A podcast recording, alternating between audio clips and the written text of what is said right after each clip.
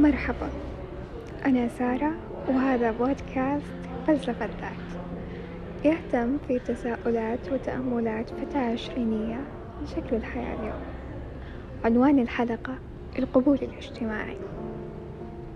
القبول الاجتماعي هو احتياج فطري إنساني.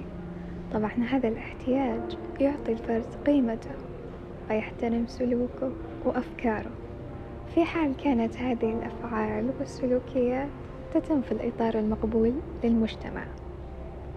وفقا لعاداته وعكس ذلك طبعا الرفض واستنكار المجتمع لسلوك الفرد غير السوي واللي ما تتماشى أفعاله مع العرف الاجتماعي. بحكم اتصالنا اليوم بالعالم بالمجتمعات الأخرى على مواقع التواصل الاجتماعي صارت توفر مساحة قبول اجتماعي أكبر. تنعكس علينا إيجابا. لكن تساؤلي لليوم يقول بحكم أنه مواقع التواصل الاجتماعي أصبحت تشكل جزء فعال من دوافعنا وسلوكياتنا هل أصبح القبول الاجتماعي اليوم يدعونا للتبعية؟ في اعتقادي نعم.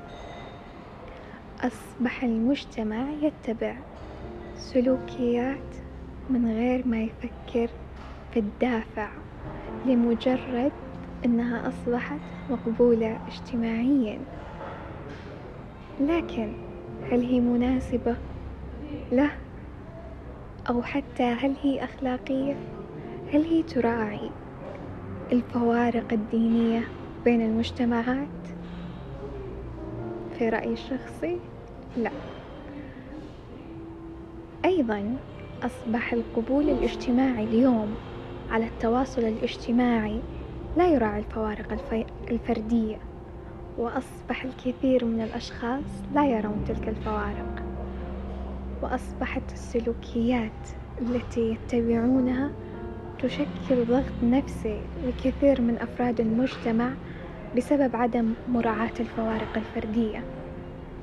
في هذه الحال أنا أرى أنه الحل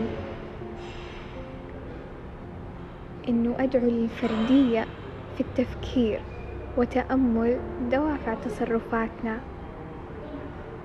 هل هي هل هل هذه الدوافع مناسبة لنا؟ هل عائدها إيجابي علينا وعلى حياتنا؟ وعلى من حولنا؟ الوعي بسلوكنا كأفراد وتطبيعها كسلوكيات مقبولة للمجتمع هو عامل تأثير قوي لارتفاع الأمة وتقدم حضارتها أو على العكس تماما تخلفها